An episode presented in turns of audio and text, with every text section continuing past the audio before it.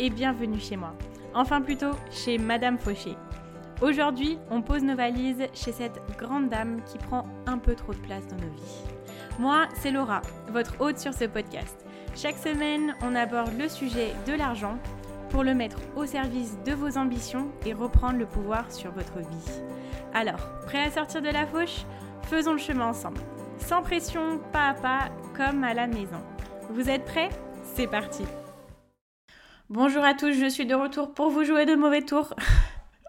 N'importe quoi. Bon, bonjour à tous. Petite référence Pokémon. Euh, je suis en pleine forme aujourd'hui pour vous parler d'un sujet qui a été assez présent dans ma vie dernièrement.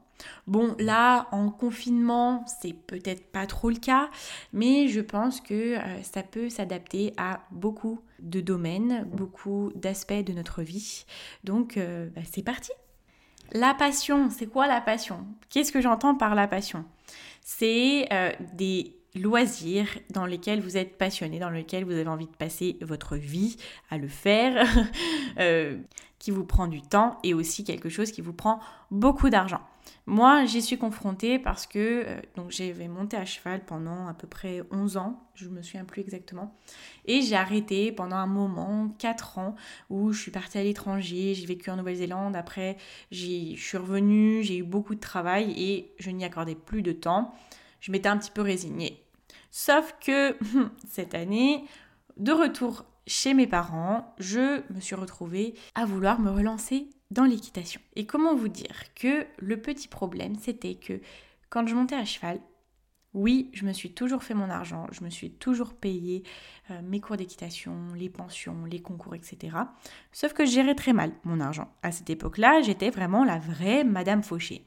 Aujourd'hui, je reprends 4 ans après, j'ai quand même grandi, j'ai quand même mûri, j'ai travaillé énormément sur moi.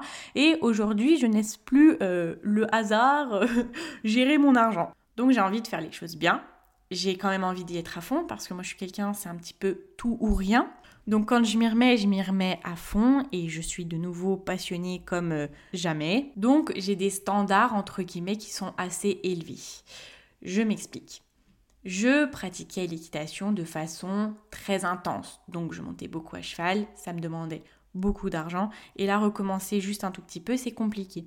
Donc J'essaie de trouver un juste milieu entre quelque chose qui va vraiment me plaire et quelque chose qui sera sain pour mon porte-monnaie. Alors c'est un challenge par lequel je passe en ce moment.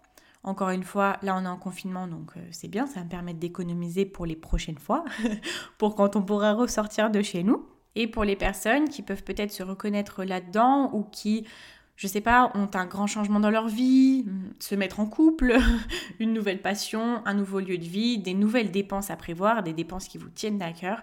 Et vous vous dites peut-être comment est-ce que je vais faire? Il faut pas que je dépense tout mon argent dedans. Je vais vous parler un petit peu des étapes par lesquelles je suis passée, euh, des astuces que je pourrais vous donner pour pouvoir bien gérer tout ça.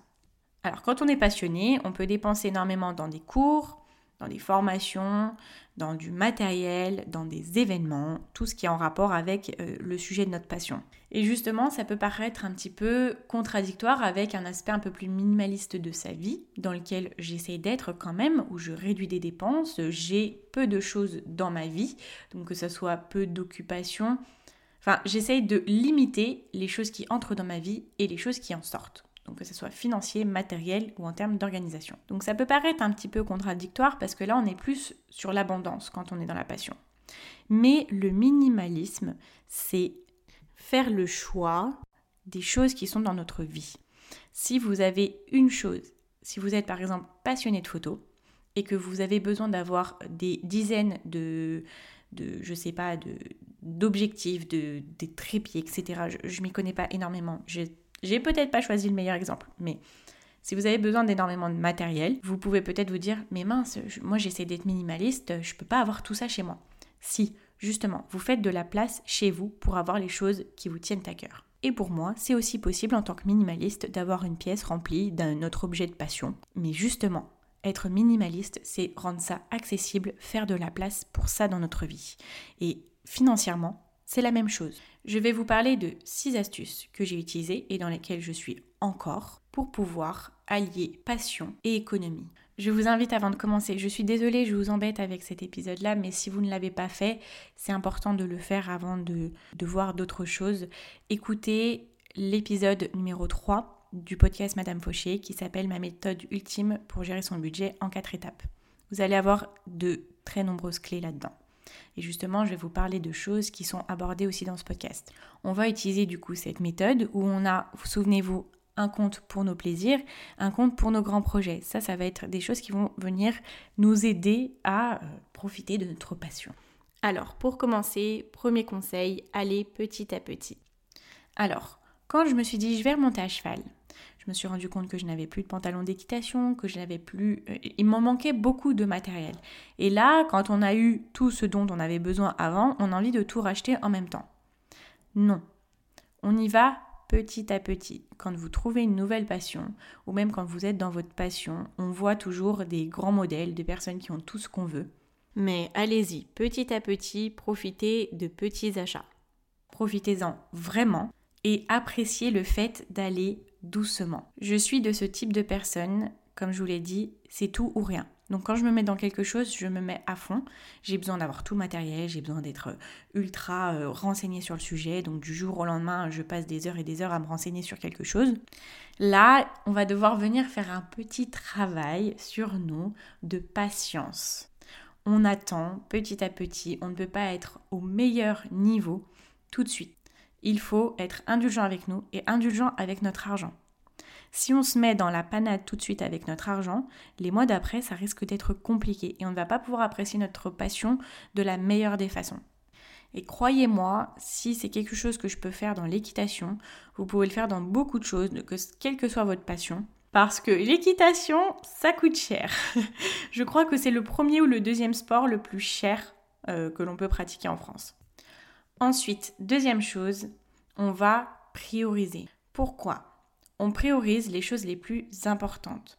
Vous savez que vous avez vos dépenses journalières, vous avez ce que vous devez dépenser pour justement fonctionner. Donc ça, ça reste une base, un socle qui ne bouge pas. Et après, vous allez devoir malheureusement faire des sacrifices sur d'autres choses. Si vous dépensez tout votre budget plaisir dans vos loisirs, vous allez peut-être pas pouvoir acheter d'autres choses. Mais comme c'est votre passion, ce n'est pas grave, j'imagine que ça ne va pas vous poser grand problème. Quand on est vraiment passionné par quelque chose, tout ce qui gravite autour peut nous paraître superflu. Il y a des dépenses que l'on ferait habituellement sans cette passion qui nous paraissent du coup maintenant peu importantes. Et là, on a une priorité qui est de vivre pleinement notre passion avec tout ce qu'il y a autour. Et malheureusement, pour ne pas se mettre dans la panade, on ne peut pas consommer comme les autres personnes qui n'en ont pas.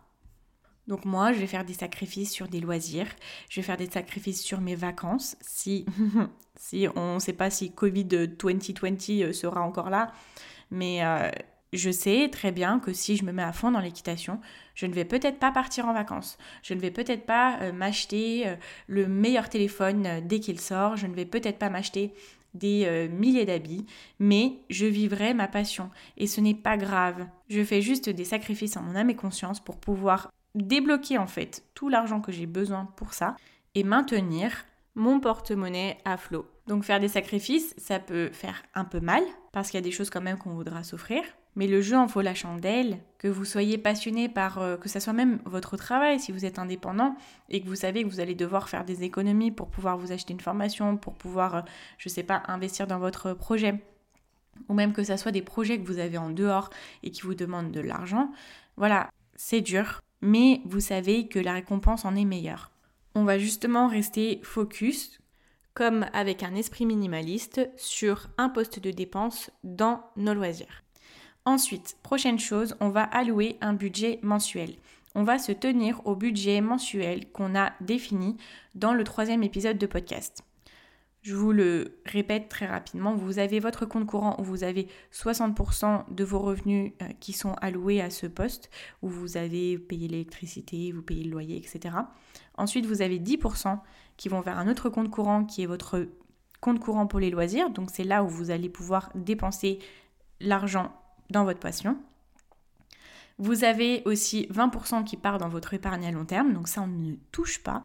Et vous allez aussi avoir 10% qui part dans votre épargne grand projet.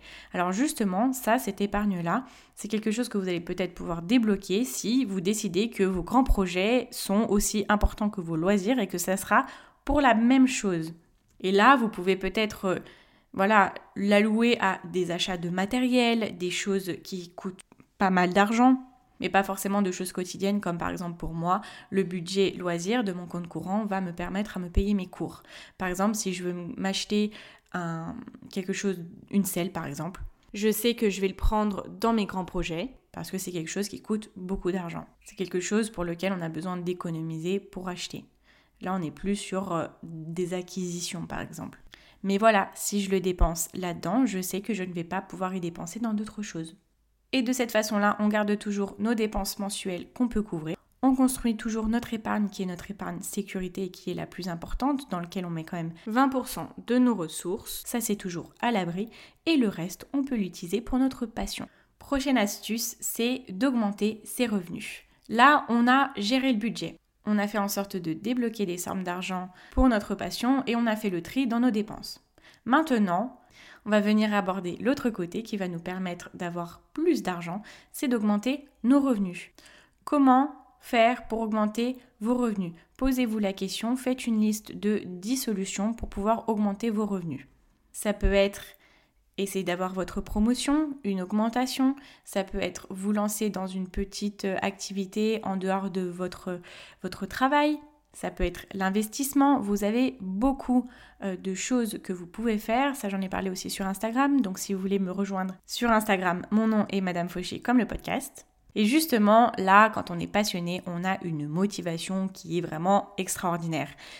Puiser dans cette passion pour chercher la motivation pour pouvoir gagner plus. Moi, c'est-à-dire que j'ai du mal avec les compromis. J'ai du mal à m'arrêter dans ma passion quand je suis passionnée j'ai du mal à me dire que je ne peux pas faire quelque chose parce que je n'ai pas l'argent.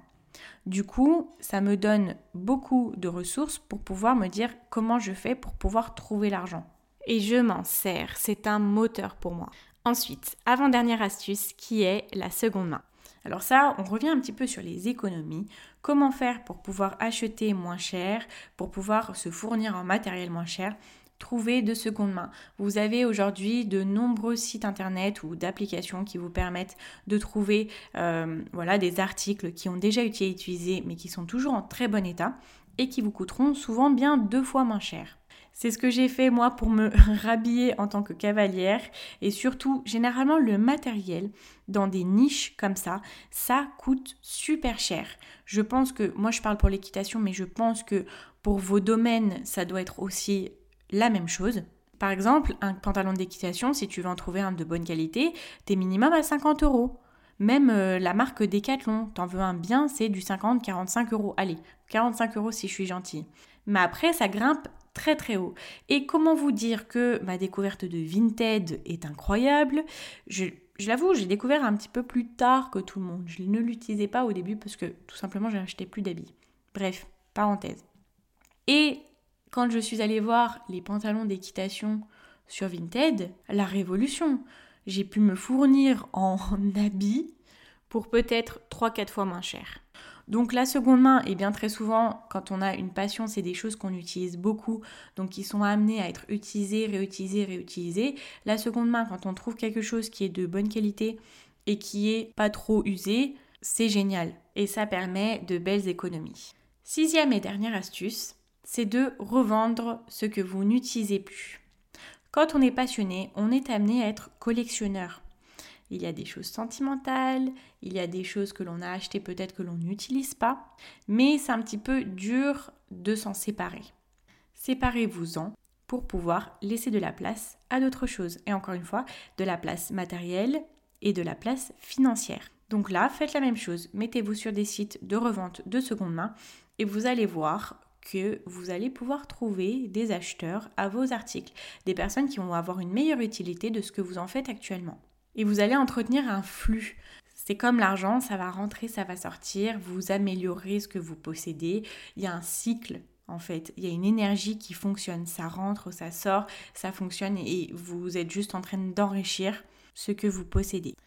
Pour résumer mes astuces, quand on est passionné et euh, toujours avoir un porte-monnaie qui euh, est encore à flot, je vous invite, première chose, à aller petit à petit. Garder les pieds sur terre, s'armer de patience, trouver le bon équilibre entre le moment où on est actuellement, la situation, euh, notre matériel, notre niveau et où on veut aller, où est notre idéal.